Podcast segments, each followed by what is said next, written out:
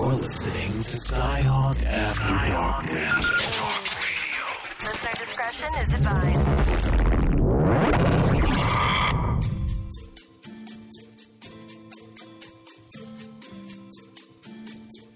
Welcome to the Hanky Panky Podcast with your host, Coralyn Jewell, a #1 international best-selling author, director, porn star, swing club owner, and lifestyle coach. Will delve into all topics related to the adult industry.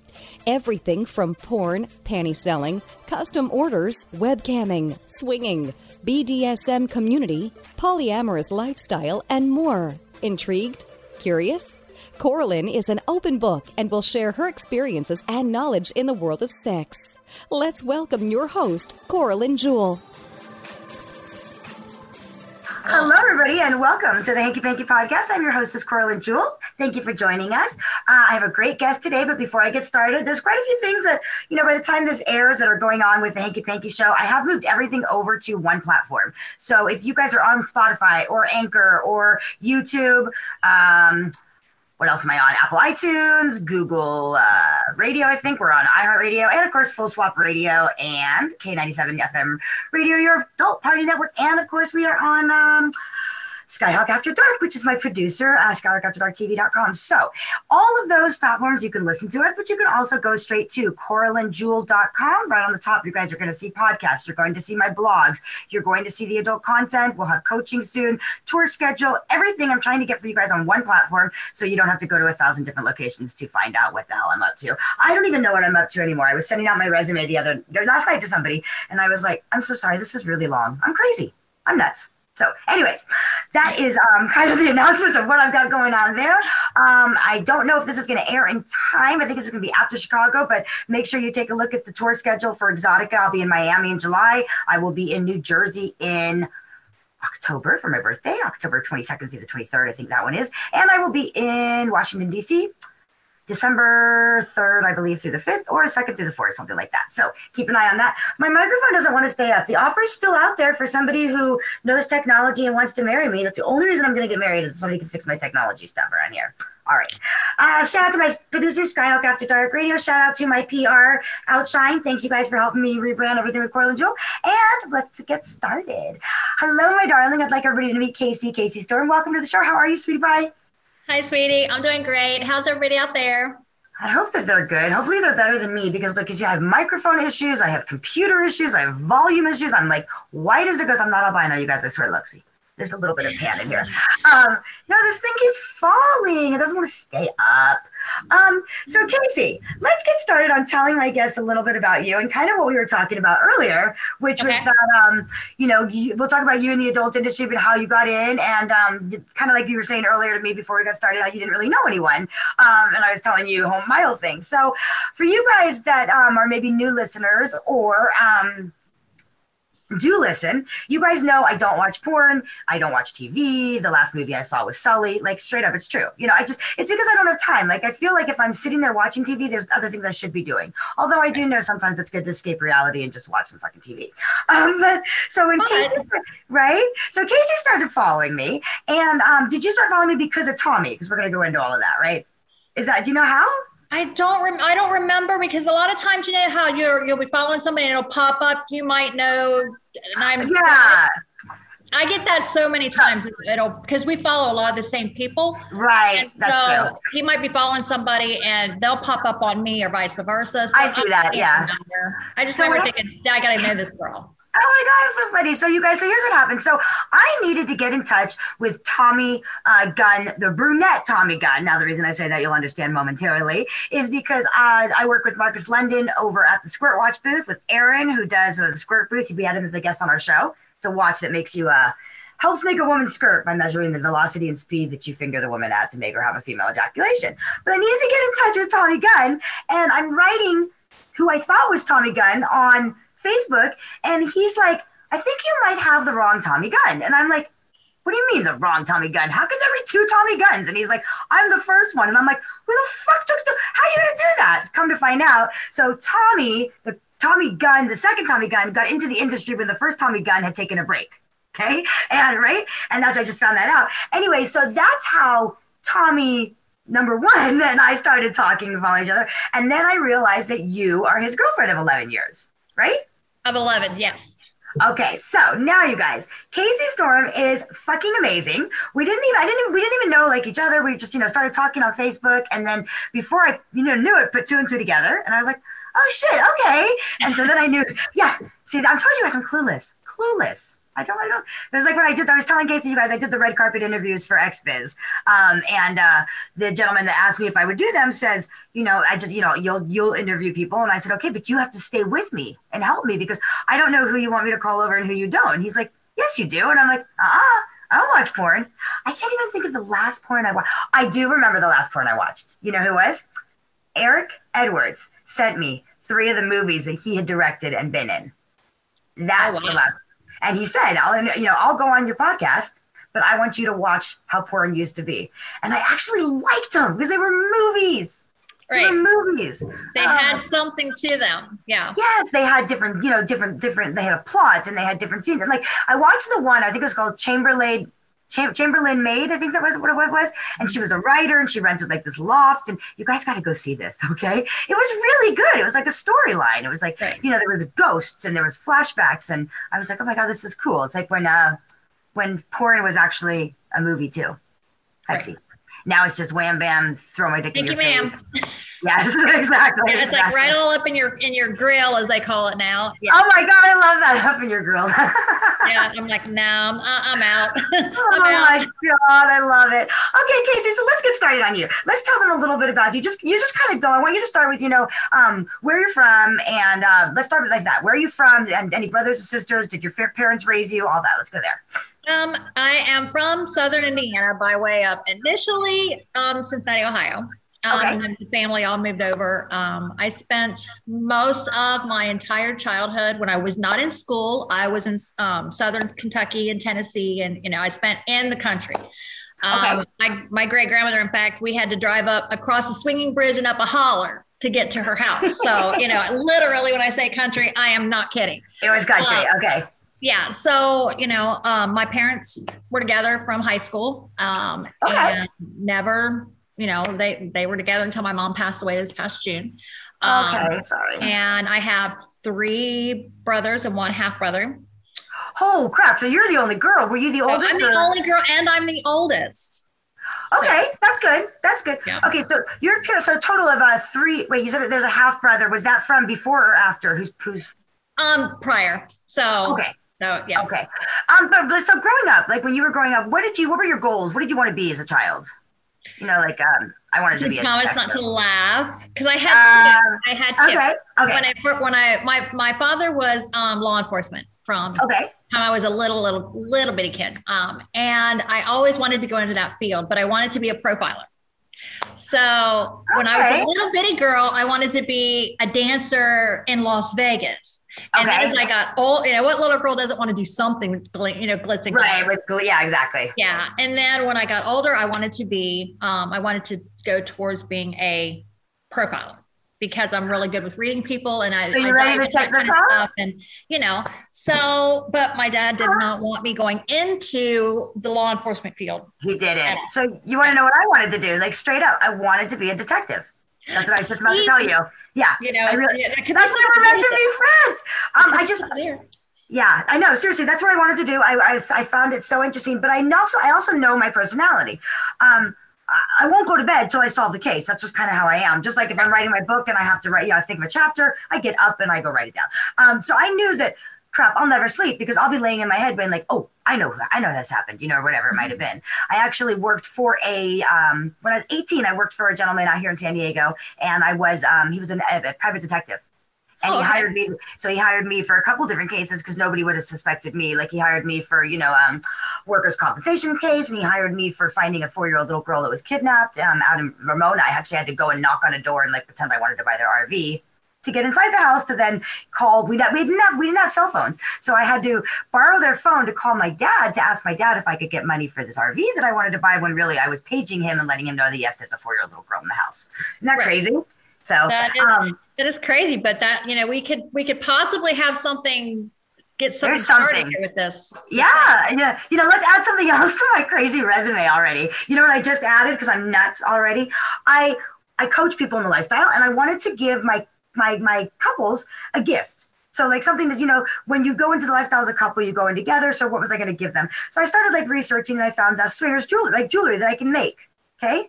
Because I don't have enough to do. I am now making jewelry. So I started, and now I'm like loving it. So then last night I'm ordering more stuff, and that's all downstairs. I know. So let's just add that to the collection. I hate this microphone. I'll fix this next time. Anybody want to marry me and come and help me with this stuff? Why don't you just get a headset with a microphone attached to it? I tried that. I'm connected to a big system over here. Like okay. Yeah. No. System. I know. It's crazy. I'll figure it out. Okay. So now you wanted to be a detective, and then, okay. So now, but your parents said no. So now dancer is out. And then, so then what happened? I ended up being a mom. Oh, okay. So that just changed everything. So, you know, I was... So graduated from high school, and did you graduate from high school, and then... GED, and then I went to college. So... Oh, okay. And then what did you study in college? I went to Southern Ohio College, and then Cincinnati College. Cincinnati College of Business. Yeah. Oh, business. Okay. Yep. Right? Okay. Yeah. All right. So now let's fast forward. So are you doing anything, like working or anything, before you end up meeting Tommy online? Yes. I actually started working in the business administration field with several different companies. Okay. And I worked, I can't really get into who the major company was that we did, but what they would do is we were called what's known as hired guns. And this is what I saw. Okay. Got it. Yes. Which you go into a corporation or, you know, large business, and you assess the other employees as an undergrad employee, you know, just somebody at the bottom of the totem pole, you know. And then you report back to your findings to the corporate, and sometimes it's just the sales associates, sometimes it's management you're assessing, sometimes, you know, you never know until just before exactly who's doing what's what. So so first of all, that's kind of like our detective being profiler, right? Undercover work a little bit. Who do these retailers, who do these managers, who do they think you are? They think you're just a new employee? Yes. Oh, okay. All right. Now, unless corporate knows what the deal is. And fast forward to Larry Flint. I'm real good friends with Larry's, well, before he passed, obviously, his granddaughter. And so I was working for them out in Monroe, Ohio, and they wanted me to come to LA because we were training, you know, dealing with the management and so on and so forth. So I ended up going to LA for Larry to assess his people on Sunset Strip in Hollywood. Okay. So they sent you out there. They gave you a place to live, right? And that's a whole story in itself. Shit. But I was supposed to have a place when I got there, but I didn't. And luckily, you know, I had people that I did know that were there, and things ended up turning out in the end. They were okay, but they were really hit and miss in the beginning, and it was very difficult. Yeah. Because what was supposed to be put in place completely fell out from under the rug. And then it was kind of like, we didn't know. You know, the whole corporate thing, you know, trickled down. So anyway, long story short, it ended up working out just fine. So you found a place to live, and now you're living in LA, and you're doing this, you know, I like this. We're doing undercover work. We're checking on employees. Okay. And you had met Tommy at that time already, like online. Right? Yes. We had been talking for well over a year. And we decided shortly into our friendship that it was more than that. Did you know he was an adult performer? Was he an adult performer at the time he was working in the industry? No, I didn't. I don't really research people when I talk to him. And he kept saying, didn't you look at my pictures? No, I don't care. I don't, you know, we got to be friends through Teresa Flint, actually. Oh, interesting. That's cool. I didn't know he'd been on SOA. I didn't know anything at all. Shit. Okay. Yeah. And he had... done something online, and then he posted about it. Like, I can't believe this happened. And I'm like, well, what do you expect, dumbass? And he messaged me, and he's like, did you really call me out on my page? And I'm like, well, yeah, it was stupid. Why? What else am I going to do? And from that point forward, it was just like, it was on, you know. It was kind of, he knew he found his match. Okay. He had gone out on a date or something. He had gone out to something and some girl was crazy and he'd only known her for 3 days. And that's what the whole, well, what did you expect? You know? I'm going to kill this microphone. I've got to have him on this show. I want to have him on too. Yeah, definitely. Okay. So now, so for those of you guys that are listening now, you're going, okay, well, great. Okay. So who's Kasey, right? We still haven't gotten who Kasey is. Well, Kasey is a go. Well, you guys will see her pictures, but go and watch her stuff. And I've never even seen it. I don't watch my stuff, but I had to go. I always go watch at least something of somebody who's going to be on my show, you know, because sometimes I'm like, I mean, I've thank God. I'm religious. I'm Jewish. I don't even know the crisscross order, but I'm saying, like, thank God everybody that I've had on my show has been, like, you know, great. There was one guest, just one, who was a little different. But besides that, everybody's been amazing. So now you're in LA, you're doing this thing for Hustler. At what point did you decide I'm going to get into the industry? And like, how on earth? And like, and did you have any, just go, like, how do you get there? I didn't actually. Okay. I was approached, I'm not going to say who, but I was approached by a company at Hustler one day. And it wasn't Hustler, by the way. Yeah. Okay. But in the store. I was at the store. Okay. And I'm just like, no, you're crazy. You know, no. And Teresa's like, I dare you. And I'm like, oh, hell no, you did not just do that. Because that's like saying sick 'em to a hound dog to me. So I had to do it at that point. Because I'm like, she's like, well, you know, back home you would swing. So it's not a whole lot different than that, but it's different. And I'm like, whatever. And I honestly thought that would be the end of that. And wow. It was a dare. So when I was approached, I didn't believe it. I'm like, nobody was getting, no. And how old were you at the time? Do you remember?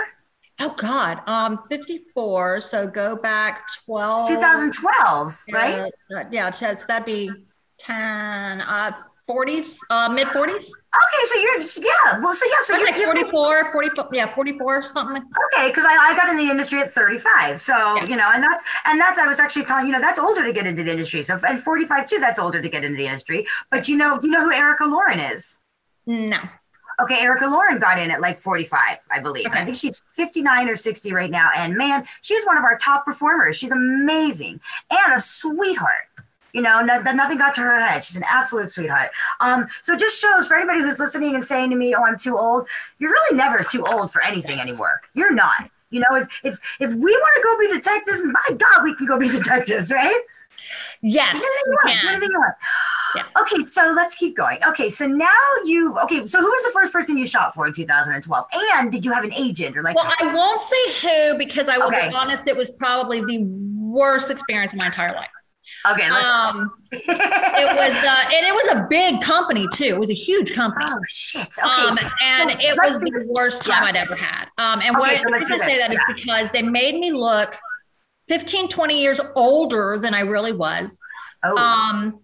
They pulled a fast one in the middle of a scene. So they ended up getting two scenes out of one scene with two different people. And I didn't know what they had done until after the fact.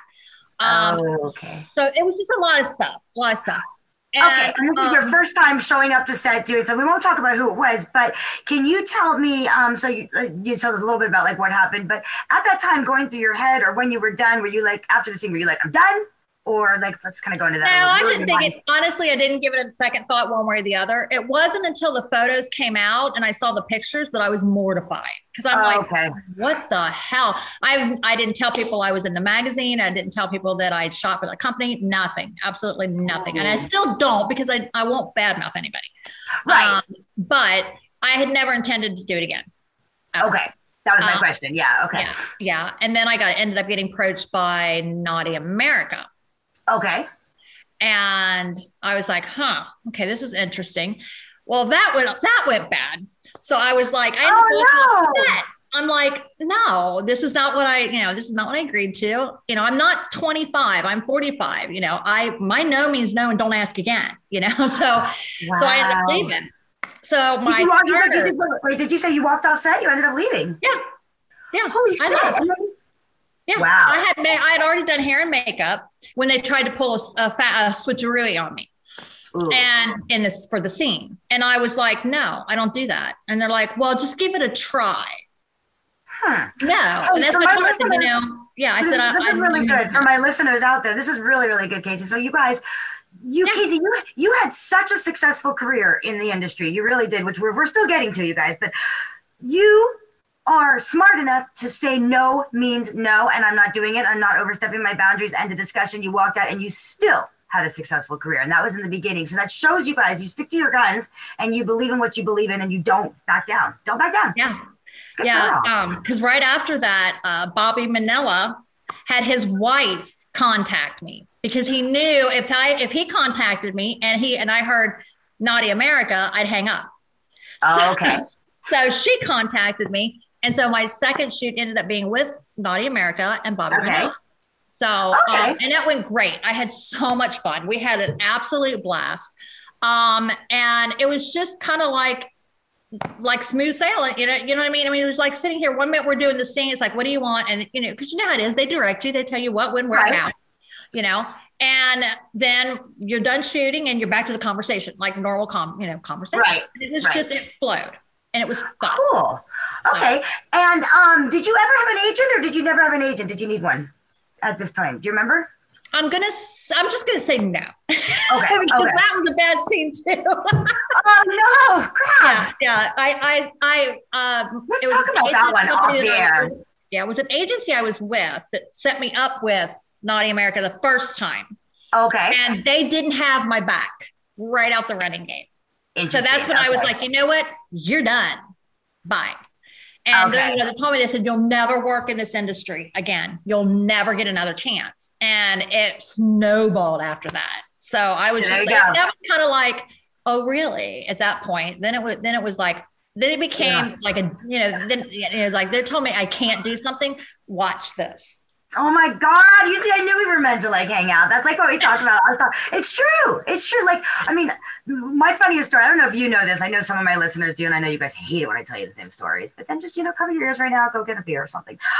But I was, I interviewed for an assistant, personal assistant position down at a gym. Okay. And I got there and he was telling me you're responsible for weighing the girls, getting their, travel, their bathing suits, helping them with their diaries. It's all about fitness competitors. Okay. Mm-hmm. And I was like, oh, okay, this is super cool. And I was like, what is the pay? And he's like, it's $10 an hour. And I was like, oh, I'm so sorry. I'm so sorry. I wasted your time. I can't do that. I can't drive 45 minutes for $10 an hour. So when I was there though, I said to him, hey, this is really interesting. It's a whole world I've never been in. Do you think I could compete? And he says, stand up. And I stood up and he goes, turn around. And I'm like, okay. And I turn around and he goes, back to me. And I go, okay. And he goes, no. And I'm like, no? And he's like, no, you're not built for it. And I'm like, oh, okay. I was in shock. I was expecting, maybe you're too curvy or maybe you're this. Anyways, I left, drove 45 minutes, went straight to my gym, walked in. I said, who is the best fitness competitor trainer that you guys have in here? And they brought out, she loves her. Her name is Masai. She's amazing, little Japanese girl. And they brought out Masai and I told her what happened. I told her who it was. And she goes, oh. Give me 10 weeks. You win. You're going to win. And I'm like, you got it. And I was like, so challenge me and I will fucking do it. I did it twice and I took third place in my category and third overall. And I was 36 or 37 years old at the time. Mm-hmm. Okay. And I remember that she even said to me, there he is. Go and tell him thanks for the motivation. And I'm like, there's who? And she's like, hello. And I'm like, oh yeah, I forgot. Because I was so focused on, winning. I'm doing the best that I could do. So it's kind of the same thing. Don't tell anybody that you can't do something because you'll come back fourfold, that's for sure. Okay, so now you're in the industry, and you're living in LA, and you're dating Tommy, right? Yes. Yeah, we're still together. Did you guys ever shoot a scene together? Not until we started living together. Well, I take that back. Just before we started living together, we did. Okay. And I can't remember now who it was for, but it was a BDSM video. Okay. And I'm a dominant, so it was kind of interesting, to say the very least. Isn't he dominant? He's kind of a dominant too, isn't he? Yeah. No? Yeah. So we mesh in that we treat each other as complete equals. Mm-hmm. So it was really odd, for me, and I had to keep reminding myself, I'm just getting paid. This is just right. You're just acting. This is a paid thing, right. because I could feel myself getting angry, So. Oh. Were you playing the submissive? Were you more of the submissive? Okay, got it. Okay. Yeah. So, and for me to have to even pretend to be submissive is like sticking a match under, you know? So I had to keep reminding myself that, you know, you're an actress and you're in a role. Yeah. Yeah. Needless that's a hard thing to do. It didn't happen much. But yeah, so that was, you know, and then after that, when we started living together, we just started doing our own, you know, we had a Mother Knows Best series and, you know, different things. So. Okay. Oh my gosh. That's so cool. Okay. So, oh my God, I have so many questions. Okay. So we're in the industry, we're shooting, we're living with Tommy. We're in LA. We are not working for that store anymore. Like you're not doing the what hired men something, or were you? The hired guy. No, yes. At this point, I broke ties and I didn't break ties. We were right. We just went on to your career. Yeah. Do something different. Right. And okay, so yeah. Oh my God, I have so many questions. Okay, let's go to this. I want to know. Oh my God, I have so many questions. Let me think. Okay, give us a time, like one of the scenes that you showed up to work at. Okay, that I always ask this one because I think it's amazing. It's always amazing to what people say. That you just either you got there and you were like, Mother of God, like I don't even want to do this, or you left there and you went, oh my God, I can't believe that just happened. And it could be anything. Like I'll give you Sharon Mitchell said she showed up to set and she had to have sex and spaghetti. Like a big bowl of spaghetti. And she said that she first of all walked out of there going, did I just really have sex and spaghetti? But then she said she was finding spaghetti like all over for like days or whatever. Oh my God. I know. So that's like it's a hard one sometimes. There's really nothing that stands out, to be honest.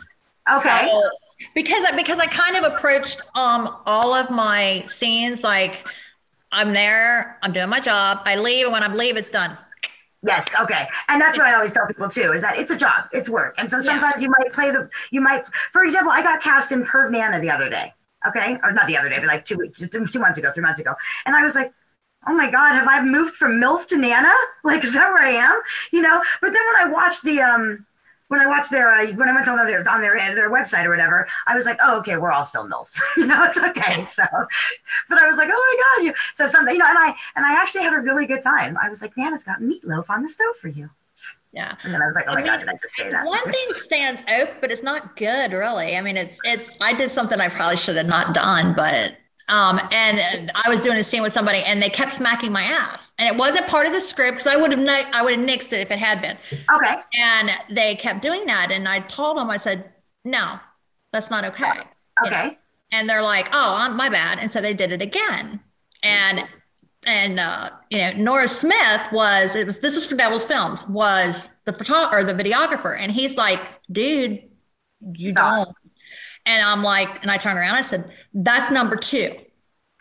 Don't get number three. Oh, so number three rolled around and I took my fist and right underneath it. And Norris fell backwards and almost dropped the video camera. Laughing? He was laughing so hard. He's like, dude, I told you, don't play with that one. Why did he? He's like, but I thought she liked it. I saw her do it in a scene with Tommy, and I'm like, one, that's my guy, and two, we were paid for that.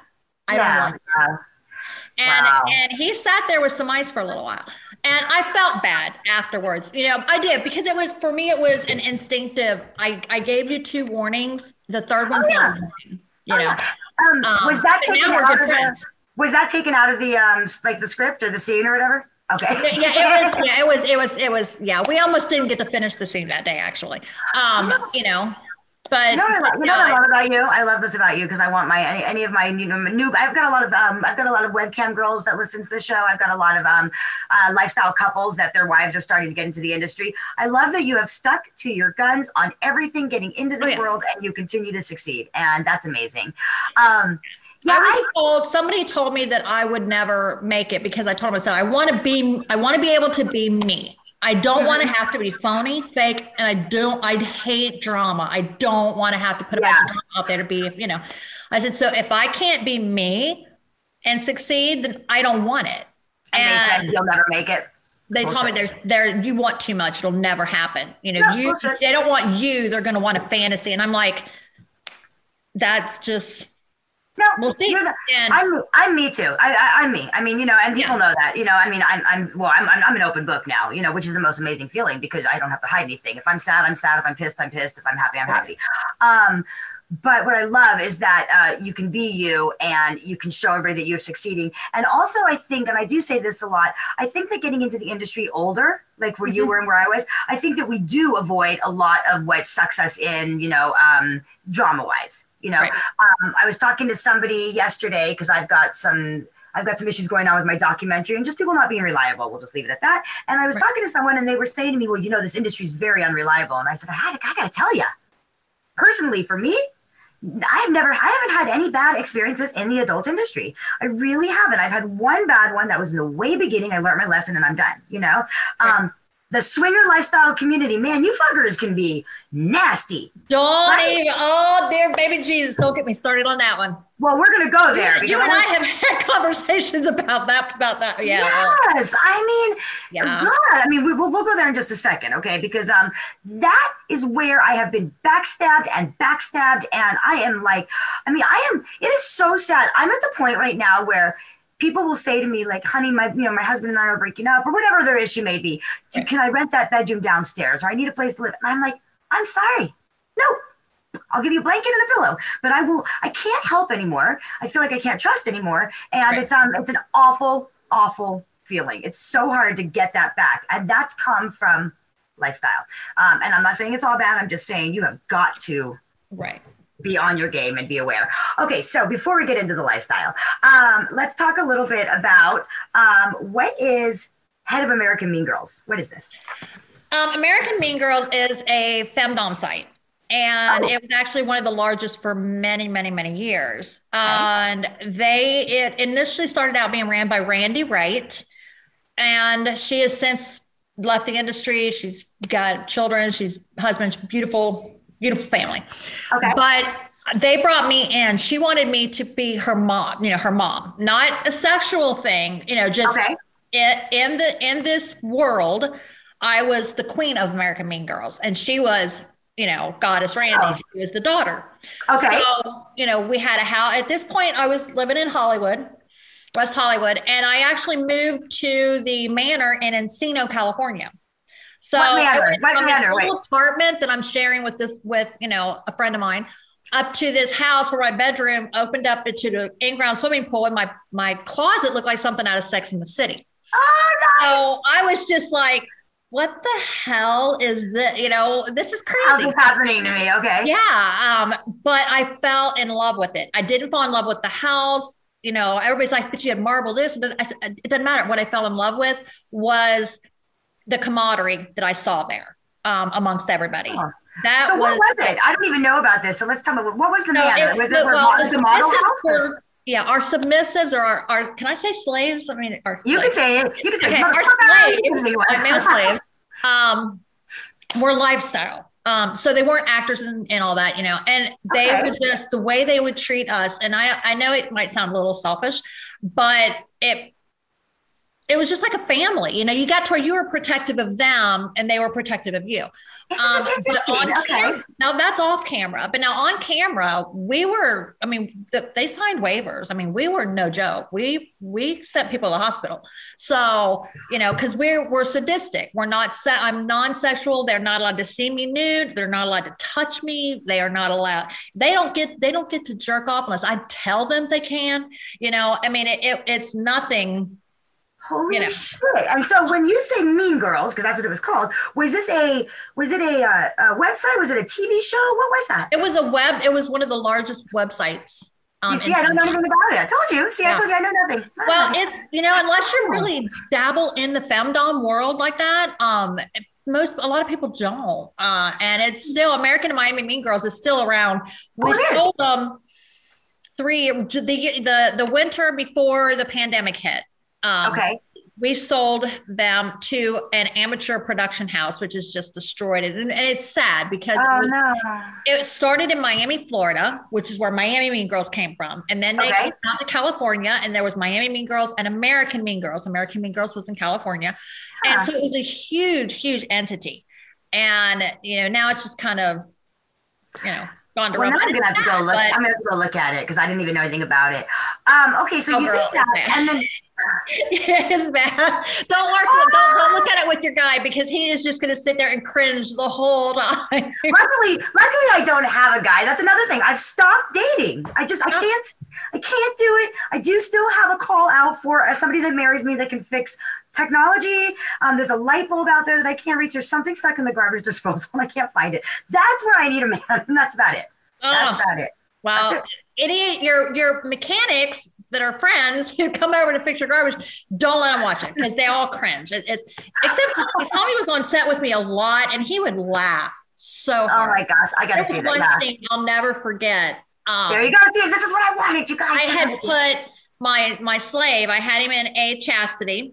And then I put a dog collar around him with the prongs going into, to his balls. Ouch. And so I stuck him in a chair. I lifted the thing up and they would get in and then we put it back down. So he couldn't get out. Well, he thought my favorite thing is the shock collar. It's one of my favorite things to use on people. Oh my God, what's another? You're right. I thought that it was just on like a level 2 or 3, Okay. Well, Tommy knew what I had done because he knows me. And I had turned it way up prior to hitting the button. So when I hit the button, he came up out of the chair. The chair came up with him. And Tommy about fell off of his chair laughing. Okay, so I have to ask you, because I know that some of my listeners don't know, and I don't know. The dog collar is around his testicles. You said you turned it up. Is this on a remote control? Is this a plug-in? I have the remote to it. Oh my God!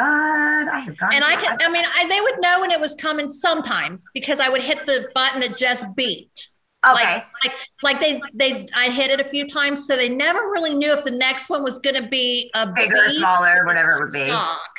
Which was kind of awesome, So yeah, kind of built up, but that was my favorite thing to do. So does anybody want to go and have drinks with us in Chicago? We're very nice people. I had in Chicago. But that was, and we did financial nomination and like I said, they had waivers because we had, Raven Bay. I don't know if you remember her. She passed away a few months ago. I got to be really close to her when she was on American Mean Girls. And we had one guy come in and paid her, I think it was like $5,000 or $10,000. It was like some crazy amount of money to pop one of his testicles. Ouch. Okay. Yeah, right. Okay. When we are off air, you are training me. I am in the wrong world right now. Y'all are listening. You think I make money for the podcast, the documentary, the book, the CBD lube, the website, I don't know. Money's just going out, and it's not coming in. And I am not. I'm not like I work on Sex Panther. I was talking to you about that. I'm not very good at being. I was never any good at that, and you know why? When people would text me dirty, I'd be like, "What the fuck is wrong with you?" Because I'm on there for the subs who know they're not allowed to talk to me that way. Oh my God! So isn't that funny? When a regular person would come across, I'd get mad. So I was horrible. I wanted to talk to you about that too. I totally forgot. You see, there's so much that we talk about because, let me see. So I don't get off track too much about that. Okay. So you guys, Kasey and I, and now Miss Mickey Lynn and Lily Craven. And I think we've got Erica Rank. She's in it too. We are collecting all the unsolicited dick pics. Unsolicited keyword. Unsolicited. Okay, this is the keyword, and this is where I'm going to go. I got to tell you guys a really interesting story. I didn't mean to do this. How this happens, I have to tell you. But unsolicited. That means we did not ask for it, or maybe you sent something and we said, "Please don't do that again," and you disrespect it again. Therefore, it's your fault. Your pictures are now being screenshot, and they will be put into a coffee table book, and we will distribute that probably. Okay. With that being said, when we are working on Sex Panther. Or webcamming, let's just say chatterbait or whatever it may be, okay? It's a different, you're in a role, you're a character, okay? So if you've sent me on a text message your dick picture, I want you to send me your dick picture because I want to open it because you get off and I'm doing my job for you and I'm getting paid for every picture I open, okay? Here's where I made a mistake and I'm going to apologize publicly. No. A little sweetheart on Sex Panther was messaging me the other day and young, like 20, 21, I think. Okay. And he said, I really want to send you my picture, but I don't want to be disrespectful. And I told him, I said, sweetheart, for this situation that we're in, Absolutely. That's what I'm here for. I'm here for you to, you know, do the sexual energy and do things that you want to do. Be on your naughty side. But if you do meet a girl in real life, don't send it to her unless she asks for it. And I told him what we were doing after he'd sent the dick picture, where he then got so upset that I was going to put him in the coffee book. And, oh, the poor sweetheart. And he was like, I can't believe this. I thought that this was protected and I thought this was private and people, I didn't know people could screenshot them and save them. And I'm like, baby, no. Not you. You didn't do anything wrong. I gave you permission.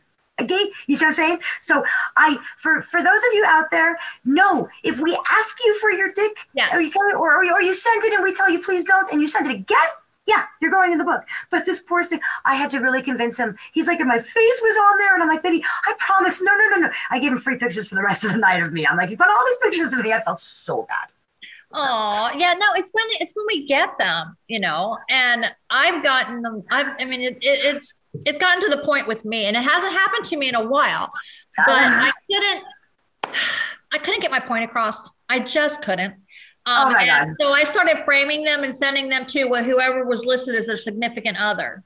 That's right. She says, if you don't want your mother, your sister, your aunt, your uncle. Yeah. If there's not a girlfriend listed, there's always a mom or a grandma or an auntie or something. And I would screenshot the conversation in its entirety and then send it along with a framed picture and say, you know, this is for you since they're so in love with themselves. I thought maybe, you know, I don't know, you might want it, you know, but could you leash it? Thank you. Did you ever have anybody write you back? Any of the family members?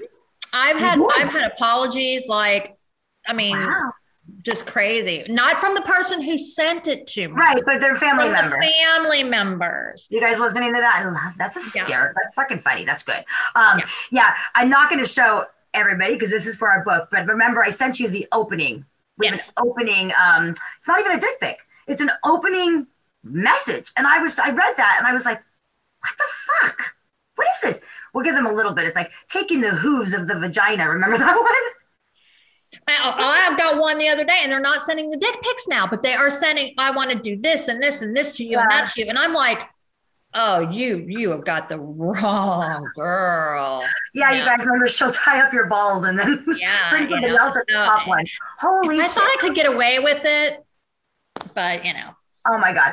Okay, so we've got, oh, my God, there's so much going on. Okay, so we did the Mean Girls thing, and you were dating Tommy, and you're there, and then we talked about the book that we're working on, okay? Right. Let's go into where is your career now, and then after that, I want to talk about the swinger lifestyle a little bit. So we could do like a 3-hour show, I swear to God.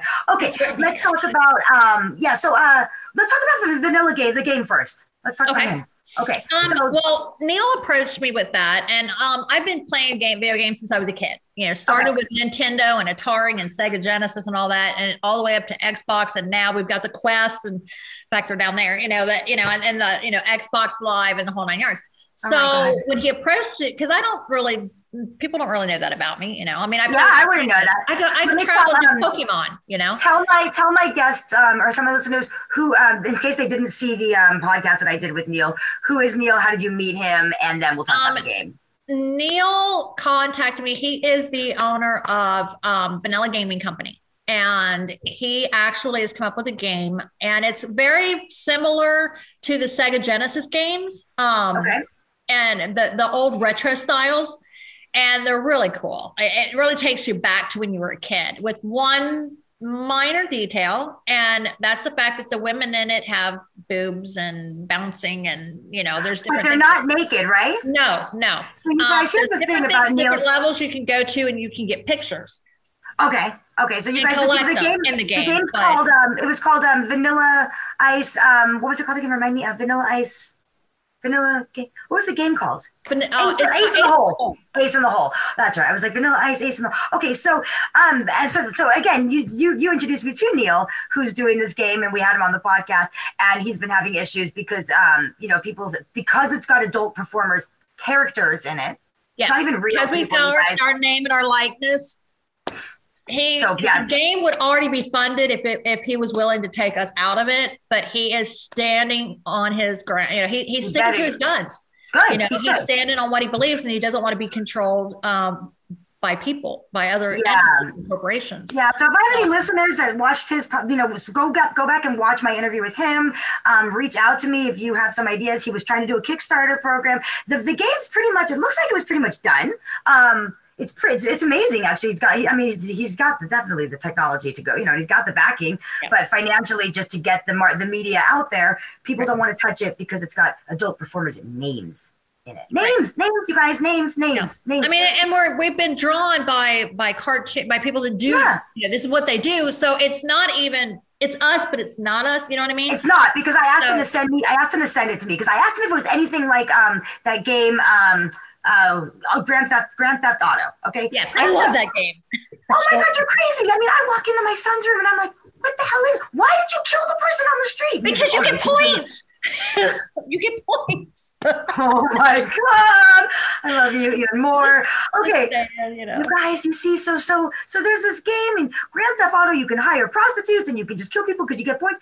This is like, I was like, could you please send me a little bit of the game so I can understand? That's what I asked Neil. And when I saw it, I'm like, it's characters. They're drawn. I don't understand the issue here. So he approaches you. He wants you to be a part of the game. Mm-hmm. How long ago was that? It's just been a few months, maybe 3 months, 4 months. About 2 months before the Kickstarter thing. So, it turns out he's in the Cincinnati area. So, you know, we were kind of both from the same roundabout. Because Cincinnati, Indiana, and Kentucky, you know, if you had 3 feet, you could be in all three places. So she's trying to describe the United States map to me. I don't know. I know Europe and stuff, but not United States. But listen to this. When we immigrated from South Africa, we actually started in Cincinnati, Ohio, according to my father, I believe. I think we made it a week there, and my dad said, "Fuck this weather," and came out to California. But that's where, like, I have cousins that still live in Cincinnati right now. So. Oh, cool. Yeah, we didn't say. So we could have met each other back then. I know. Damn it. I still think we need to go on the road. Well, wait, no, we're going to do that next. Oh, my God. Let's add that to the jewelry making, the detective work. Oh, my God, this is so funny. You guys think we're joking. Like, you know. You think we're joking. Oh, yeah, I want to talk to you about that off air, too. So remind me, we're doing that off air, and then, we're fun-doming off air. Okay, sorry. If anybody wants to come over and have coffee with us or alcohol and be involved in that conversation, you just have to get whatever's stuck in my garbage disposal and fix this microphone from falling. It's not so much. That's it. That's all you got to do to make a girl healthy around here. Okay, so Neil's game, you guys, if you take a look at that. So you're involved with that. And when did you retire from did you retire from the adult industry? And what are you doing now? No, I didn't formally retire. What happened is I didn't like the way everything was going. Okay. I don't like Gonzo at all. I don't find anything about it appealing or sexy or, I mean, I'm sorry. You know, I tell everybody this. I love people. But I even tell Tommy, you know, most dicks look like a tremor worm out of the movie. And most vaginas look like a Venus flytrap. Oh, so I don't want to see that all up in my screen. Yeah. So I didn't want to do that either, because I'm like, if I don't find it, I don't want it out there. Like, right. You know, so because it just seemed like you couldn't shoot without that. I was like, you know what, eventually it'll change. And then, because I don't know, have you ever watched True Blood? Mm-mm. Okay. What's it called? Spartacus? Nope. Okay. Wait, Spartacus, that's the guy with like, no, he's like no shirt on, right? And he's holding like a silver shield.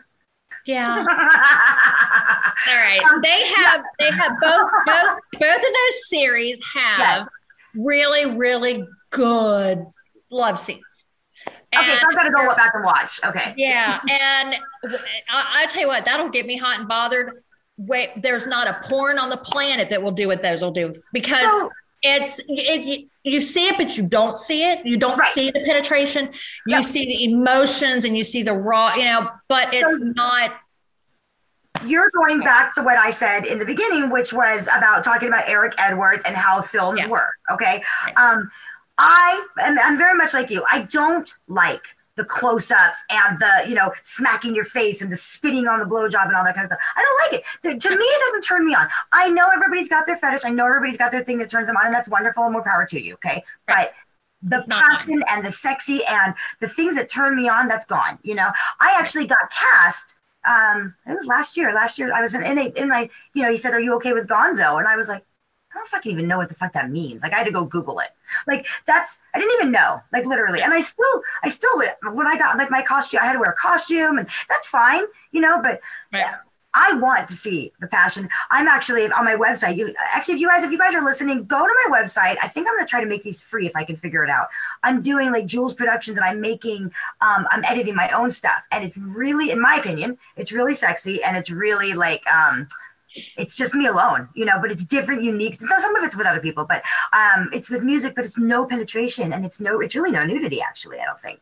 I remember, but it's really sexy and bringing back. Yeah, and that's what I'm talking about. If I can do that, and I talk to Marcus London a lot, I get to be really good friends with him. And we used to talk about the fact that there's no romance. And the one thing that we did when I was at Hustler is we did polls, and a lot of swingers came into this play, and we did it like opinion polls. And the one thing most couples said is there's nothing out there for couples. Yes. It's all for the guy. It's all for the guy. And everybody's like, well, it's all about the girl. Yes. It's all about seeing the girl get banged, seeing the girl this, seeing the girl that, but there's nothing for couples. There's nothing romantic. There's nothing that can let them feel like they could be that person. And that always stuck with me. And that was, God, 10, 12 years ago. And that has always stuck with me. Yeah. And, you know, there's people that have come to me and said, you know, I'm going to do this different. I'm going to bring in passion. And I'm like, I will back you 100% on a product or something if I believe in it. If I don't believe in it, I tell you, I wish you all the best. I really do, but I don't believe in it. So, like, there's a possible toy that I'm looking at right now. And Neil's game, I totally believe in. Like, I'll back you if I believe. And, but these companies that tell me they're going to do the passion, it just hasn't happened. Nobody's hit it on the nail yet. No one's hit it on the nail. But yeah, it's gone. It's definitely gone. I want to show you. I'm going to show you what I'm doing. I'll send it to you. So sorry about that. If you would go to my website and register for free, you'll see it. Yeah, the minute I can do that, then I'm back in the, you know, I'm back in the swing of it. But until then, I just don't do that. So you right now, I don't even know how long we've been talking for, you guys. I'm so sorry. I don't know. I don't have anything going on later, so I'm good. I know. I was slow motion today. I'm like an old grandma. I know. I think we're still good. I wanted to talk to you about what you're doing now, because this is something that you and I talked about. You're a sex advocate and counseling, stuff like that. So let's go into a little bit, because we talked about going on the road together. So what are you doing now? Yeah. About 25, 30 years ago, I started working at a women's med center as a counselor. And I worked primarily with rape and incest victims. And at that point, you didn't have to have this big doctorate, PhD, blah, blah, blah. Okay. You know?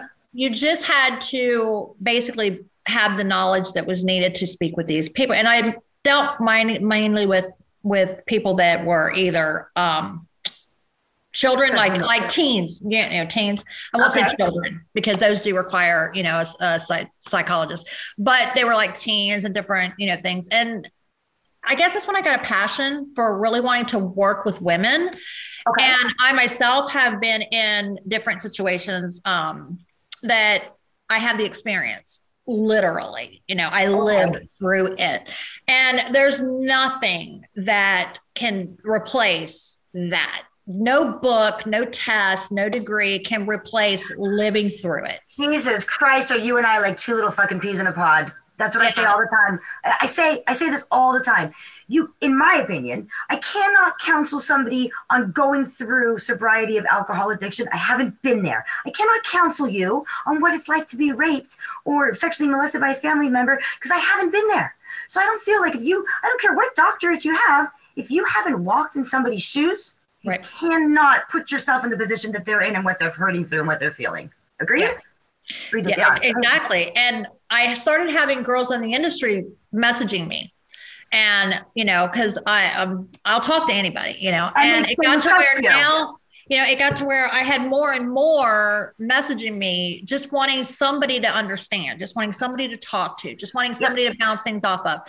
And so now what I do is my door's open. If somebody needs me, I will get on a plane if I need to, you know, or I will get in my car and drive for 5 hours. Or, have you reached out to Pineapple Support? Do you know who Pineapple Support is? I have. So I have talked with them, but it was before the pandemic when they first started. Okay. I then, like I said, I came, you know, Tommy and I came back out to Indiana so that we could help take care of my mother. And like I said, I was one of her caregivers until she passed away. And yeah. So we were out here. So, but that was when the whole pandemic stuff was going on anyway. So we really haven't been around too many people since then.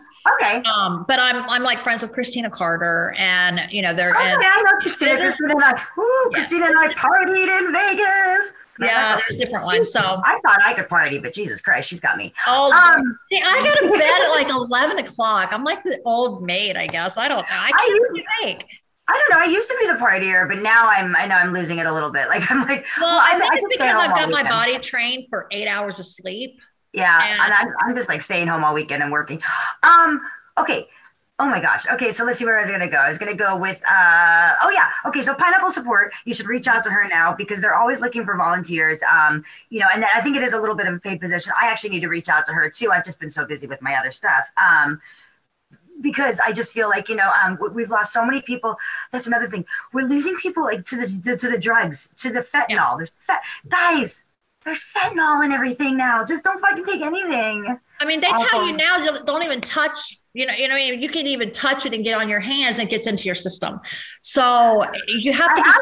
I know this is going to sound weird. Okay. I asked a friend of mine, okay, who is a dealer. Okay. And again, to each their own. But I said to him, I said, can you tell something to me? Explain something to me. Why on earth would somebody sell somebody codeine or, you know, Vicodin or cocaine or whatever it may be? Okay. Laced with fentanyl. I don't understand. Why would you kill your customers, right? It's a good question. Like, why would you, that's somebody who's buying a product from you. Why are you going to kill them? Okay. And they said, those people don't test. You can test for fentanyl apparently in the product. And he said to me, those people are just, they just want a one and done. They're not even really like dealers. And I'm like, this makes no sense to me. It's so confusing. I'm still trying to reach into it and study it more. Okay, so I'm still trying now. Now I'm really curious. That makes sense, yeah. So I'm still trying to look into it a little bit more. But from what I understand, it's like somebody on the street who in Vegas says to you, "Hey man, you want a Molly or you want a cocaine, you know, you want a bump or whatever it may be," and he don't care because you'll pay him $200 and you're dead. He don't give a shit because that stuff didn't cost him more than $5. I don't know. I'm not understanding it quite, and if anybody's listening and can help me understand it, please help me understand it. Yeah. Because that one I don't get. I just don't understand it. There was something else I wanted to talk to you about. Oh, okay. So the advocate stuff. Yeah, you and I talked about. We're gonna have to bring you back on. We're gonna bring Tommy on. Yeah. That'd be funny. Yeah, because we're actually looking for a property probably in Arizona, and we want to have an area where people can come and they can shoot. And they don't have to be adult performers because let's face it, a lot of your OnlyFans and Unfiltered and different ones that are out there now are actually content creators that are non-adult performers. We talked about that. I talked about that with Miles Long. It's that, you know, there's a porn star. That's somebody who's working in the industry. We're shooting for different production companies. And then there's a content creator, which is now a different thing, which is somebody who maybe was a waitress and during the pandemic started an OnlyFans and it was doing great for them, you know? Yeah. So I would love to. We want to have a place that basically like a studio where there'll be different sets. The sets can be changed. Yeah, people do that. You know, yeah. So you have the studio renting. You can have photography, modeling. Exactly. Oh my God, I have so many. I would love to come out there. I actually want to get out of California. So I would love to do that with you guys. I want to do parties like once, but they have to. They have to know like the whole lifestyle thing. There's going to be critiquing. You know what I'm saying? You're going to have to really know. There's going to be rules upon entry. Okay, well, we'll talk about that off air because I've got some great ideas on that too. So let's go into, so right now, so you are not retired 100% from the industry. You will come back. You have some ideas and stuff. And then you and Tommy have a website. Let's plug that website. We have a clip store, which is that's what it is. I looked at it. Yeah, it's a clip store. 67489, I believe, and 78231. I sent him. I think I sent him to you. I have OnlyFans. I still do my domination, so it's OnlyFans. Oh, okay. Oh, you do? Do you still do that? Let me see if I can find that clip store. It's But isn't it like I Googled it, you guys, and I just Googled both of your names together, and it came up with like this website. So you guys, I can't figure out clips. UnderTheGun.com, which is our UnderTheGun.com goes, and it's G-U-N-N. That goes to our stores. UnderTheGun, G-U-N-N.com, right? Okay, yes, that's that one out, you guys. And by the way, and this is interesting, I did not know that you got into the industry at 45 because the pictures that I have seen of you and the pictures that I have, Jesus Christ, I thought you were like 19, 20. Isn't that crazy? No, that's everyone's like, you look so different than when you're, I'm like, that's because this is professional makeup and this is, honey, I shrunk the kids, you know, this is, I'm playing with the grandbabies today. Oh my God. I know. That's so funny. That's another thing. Like whenever I talk to you, you're like, I don't know if I can talk because the grandkid might cry. And I'm like, oh my God, you're so funny. Well, okay. My granddaughter, I help take care of her sometimes. So. How old is the little one? You have a little baby. The one that I help with is going to be 2. Okay. Yeah. Oh goodness. They're a handful. This one's walking then. Yeah. Oh boy, yes. She's the one that keeps taking me to South Carolina. I keep going to South Carolina. I got to tell you, like, more power to the moms out there. But that is more, anybody who's listening, that is more work than I think anything to be a mother. You can't I couldn't take a bath without locking the child in the gate right there just so I could freaking take 10 minutes in a bathtub. You know what I mean? Yeah. Crazy. Yep, can't move. Definitely have to like watch this child everywhere you go. I sit in restaurants and I watch like parents and I'm like, I do not envy you. I never want to do it ever again. And what about on a plane? Oh God. I know, and then everybody gets mad at them because the kid's crying. Well, the kid's ears hurt. Fuck, yeah, I cried. Exactly. I wish I could cry too on the airplane, but I can't. Okay. Drive everywhere, so. Oh, I know. We talked about that too, remember? Like how I was telling you, oh my God, I got stuck in Reno. Oh, Lord, could I go on about our medical system and our airplane system? And there's things I could go on and on about. All right, you guys, let's close this up with, let's talk about the lifestyle a little bit. And then I'm going to have to bring you back on again. You were as you mentioned earlier, you said that you were kind of involved in the swinger lifestyle community prior to even coming out to LA when Hustler's niece, right, said to you, you should do that, right? Like she dared you, right? She said, it's just like swinging. His daughter dared me to film. Oh, daughter, okay. Yeah. So what's your experience of the lifestyle then and now? Because we talked a lot about this, but share with my, like, where are you at on it?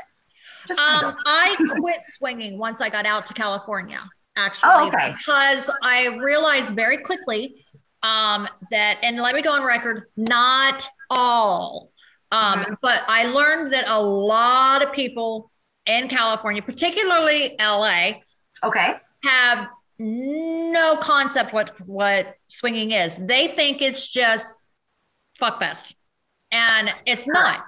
There are rules. There are lines you don't cross. You know, for a prime example, men do not hook up with women behind their wives' backs. So their girlfriend, you know, they don't exchange phone numbers and hook up later. There's no, you know, the men do with the women. Did you notice? So this is interesting because I'm curious about this. Did you notice that? West Coast, okay, West Coast versus East Coast, or right. Is it a different mentality in the lifestyle? Okay, that's interesting because I run a lifestyle club. I've got 20. I think we're over 20,000 members now, and I coach people in the lifestyle, and I let them know the rules and the etiquette and stuff like that, and also to let people know, just like you said, it is not like, ooh, you could just show up and fuck anybody you want. Everybody's there to fuck. That's not what it's about. There's so many different variations and aspects of being a swinger in the lifestyle. You come together, you leave together, you don't do stuff behind your partner's back. Yep. Men approach men, women approach women. It's just, and if you can't do that, you're not lifestyle. Yeah, and you're not ready for it. So that's another thing I always say, and I'm curious on this. So when people apply to be a member of my club, okay, and they send in their application or whatever, if they're 22, 23 years old, I don't accept them. And it's not that I'm discriminating you on age. You're not ready. No. You're not ready to I know 40 look and 50 over. Year olds that aren't ready. So. Absolutely, they're not. Like, I feel that your relationship has to be so strong with your partner. There has to be so much trust that not for a second do you doubt when you look over and, your wife's giving somebody a blowjob that she's giving it better to him than to you or whatever, or vice versa. You know what I mean? Right. Because that's what I hear a lot. Okay. So when you come out to the California and you're working in the adult industry and you stopped with the swinging lifestyle, were you and Tommy ever involved in it together, or how did that happen? Or did you guys ever do it together? We didn't do it together. We had talked about it. We were going to, but I realized very quickly that he was a West Coast, didn't know really what the lifestyle was. It was part of the world that just swingers, and there's such a difference. And I was part of lifestyle, and they don't mix. They just don't mix. That's a really, really good that's a good topic actually for one of our shows, because there is, this is how I describe something, and tell me if you saw this. When I got into the lifestyle, I got in with my husband, okay? And we made, everybody already knows this, we made so many mistakes. I didn't have a guide. We fucked up so bad. And I think had we maybe had somebody like me who could have told us what to do and not to do, or somebody that had guided us, we might still be married today. With that being said, we got divorced because of the lifestyle, got out of it, and I stayed in working at a club and then ultimately owning my own club. And people always go, what the hell were you thinking? That's ruined your marriage, right? And I said, but at that time I had found my community, my friends, I could dress sexy. Nobody called me a slut, if you know, whatever. And I found, the world that I liked. Okay. Right. With that being said, before I started my club and after my divorce, I would go to events out here. Okay. And I was shocked because they would say like, it's 11 o'clock, it's time to change. And I'm like, what? Didn't you bring a lingerie outfit? I'm like, Jesus Christ, it was hard enough to find one white dress that didn't make my ass look fat. Now you want me to go find white lingerie? And I found that it was more of a who's got the nicest boobs, who's got the nicest ass, the lips, and it wasn't nobody played. It wasn't lifestyle. And it was all about looks and beauty and, money and all that kind of stuff. Whereas when I run my club, I don't care. I swear to God, I don't care if you are the most good looking person in the world. If you walk in and you've got an egotistical attitude or you disrespect somebody, you're out. You're out. Exactly. I don't care who you are. You're out. Yeah. I don't to judge. To judge people. I had one time, and I think some of us know that. I had one time where I had an event early on in my career, when I started my club, and I had a couple actually approach me and they say, "You're going to do so well as a community and as a club if you don't let people like that in here." And I go, "Excuse me?" And they said, "Those people over there," and they pointed at this couple, and I go, "Oh, you mean my respiratory nurse and my surgeon? Is that who you're talking about?" And they were like, "Yeah, like them." And I'm like, "Yeah, let me show you the door." And I had them leave, and that couple, it was amazing. You know what I mean? The other people. And so that's the whole thing. So did you notice that when you saw that, out here, was it all about who has the nicest dress? And it wasn't really playing and swinging. Yeah. The first time actually I went to a swing club was in Vegas. So it was still West Coast. It wasn't LA. I had been around enough people that called themselves lifestyle in LA. And then the first swing club I went to was out in Vegas. And I was like, yeah, no. That's not what this is about. That's not, there's nowhere to connect. There's no privacy. There's no intimacy. And here's what really killed me is everybody I talk to thinks intimacy is how you have sex. Do you do this? Intimacy's got nothing to do with sex at all. Right. Nothing. Right. And I realized that, it's supposed to be an intimate setting. And if you want people to watch, there's an area for that.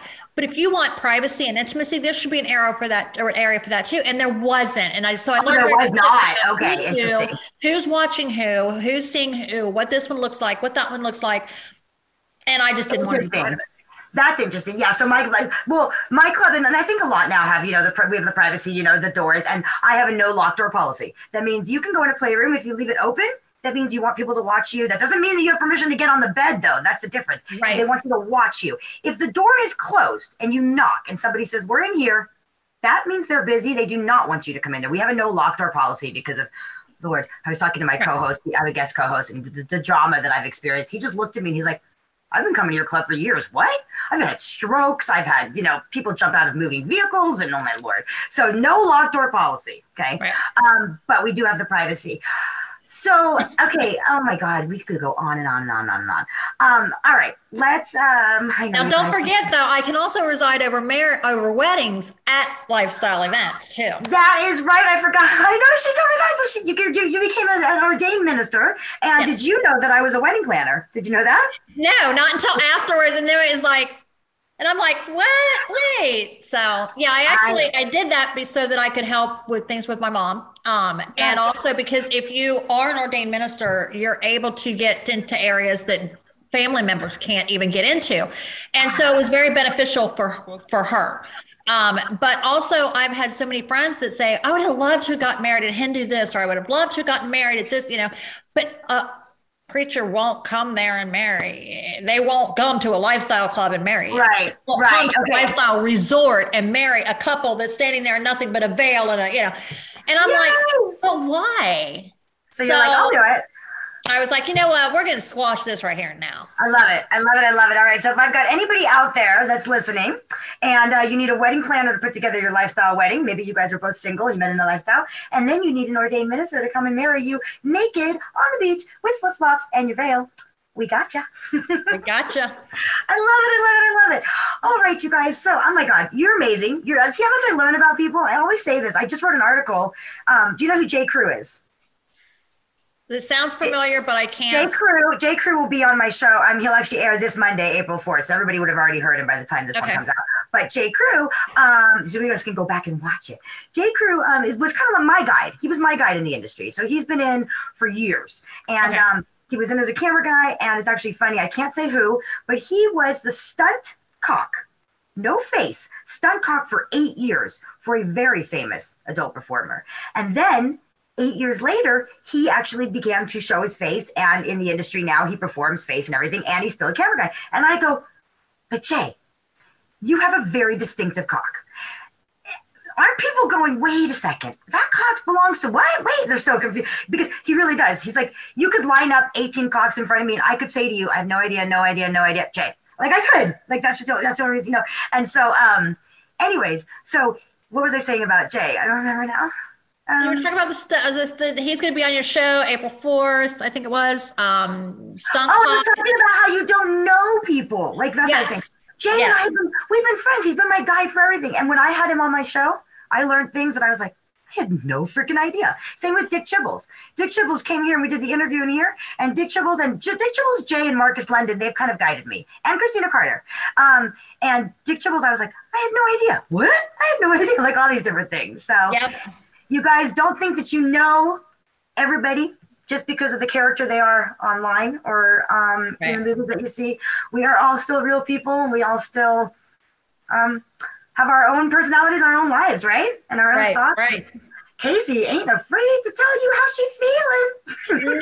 No, I'm not. That's one of my downsides. I have no filter.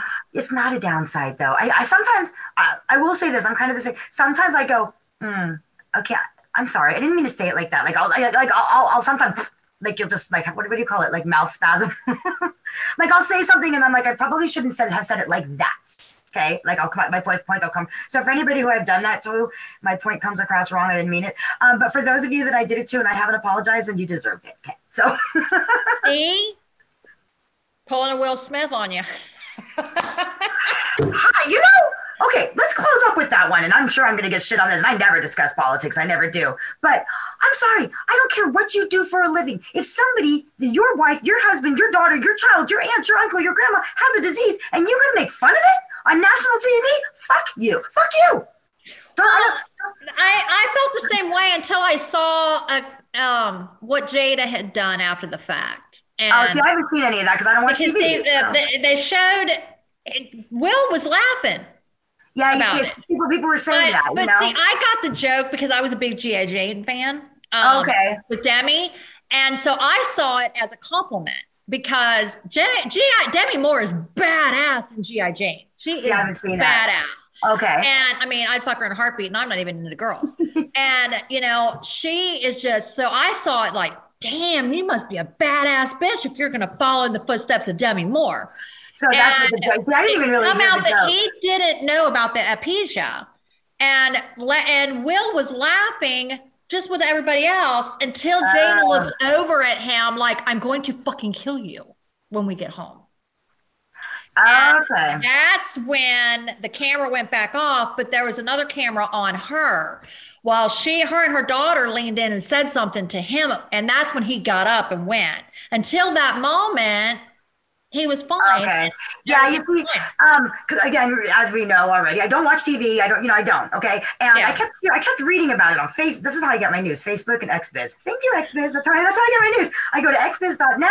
I read the discussions and I'm like, oh shit, that's happening. And that's how I get my stuff on Facebook. But anyways, I did go watch it because I was like, okay, I need to watch it. And I did read this. Everybody was like, they think it was staged or whatever. And they said, you know, at those kind of events, we know more than one camera's running and they've only got it done from one camera and, you know, all that kind of stuff. So staged or not staged, I don't know, because that's stupid. It was like, you know, I'm going to... Well, I see it this way. They sit through roasting I watched the roast for the birthday party / roasting for Bruce Willis, and Demi, bring her up again. Mm-hmm. Demi roasted him like, oh my God. And it was all in fun. You know what I mean? It was all, you know, so I'm kind of like, you know, comedians, you know how they are. Now at first I was like, whoa, that's not cool. You know, but that doesn't make his actions okay. You know? Yeah. Well, both of them, he should be held accountable for it, because regardless, you've got to have thick skin in that industry. And he's been in that industry far too long, to not know that, you know. Yeah, it's really weird. His reaction, you need to watch and see what his reaction first happened. He was laughing like everybody else. I'm going to go try to, oh, fuck. Now I got to go fucking watch TV. No, I'm just kidding. I'm going to go into one other thing, because just in general, okay, so people talk about, you know, how they do these things that are staged to bring more media attention, blah, blah, blah, blah, blah, which I just don't get. My son was an actor, and we were at the MTV Movie Awards, and there was a, what was his name? Oh my God, it's on the tip of my tongue, because he's the white rapper, not Vanilla Ice, the other one. Eminem? Thank you. Eminem was in the audience, and I think his name was Borak. Borak was coming down out of the ceiling, and they made it that he lands on Eminem's face with his crotch. You know, it was like staged, okay? Yeah. And Eminem got pissed, and he got up, and it was all staged or whatever. And I was like, I don't get it. I don't get the staging. Like, so what, are we supposed to be mad at Borak because he came down, or are we supposed to be mad at Eminem because he got pissed because he had a penis in his face? Like, I don't get it. I don't get it. So maybe everybody could just get attention for who you are as real people and quit the fucking staging regardless. You know, who you are. Well, it wasn't staged, and they're still, you know, they're saying it wasn't staged. They're still doing their thing, and they're still going to be talking about it. And, you know. Well, let's see. We've gone from Afghanistan to the Taliban to a pandemic to, I don't know, the Delta virus, right? The Omicron. I don't know what's next, because now we're in Russia. I can't keep up with it. It's the freaking common cold. God damn it. See what I'm saying? I tell you. No, I know. I'm just saying, but you know, there's so many things going on. It's hard. The whole thing is that media will blow everything up, and then the attention goes on that for a little while. So let's see what comes next. Who freaking knows? Right? Lord Almighty. Satan. Hold your breath. Okay. Okay, Mamacita. Yeah, I could keep going and going and going. I'm going to bring you back on with Tommy. Every time I see Tommy, he's on the road. He's a truck driver, and he's like, I'm at McDonald's. And you're like, okay, baby, I guess you deserve a McDonald's. That's right. He's always, I know, he's funny. What an amazing pleasure to have you on the show. And you're such a, like a gift to the adult industry, and a gift to women, and a gift to power, and being who you want to be, and not letting anybody tell you you'll not make it for being who you want to be. You'll always make it. Yeah, that I have to conform. Yeah, no. Yeah.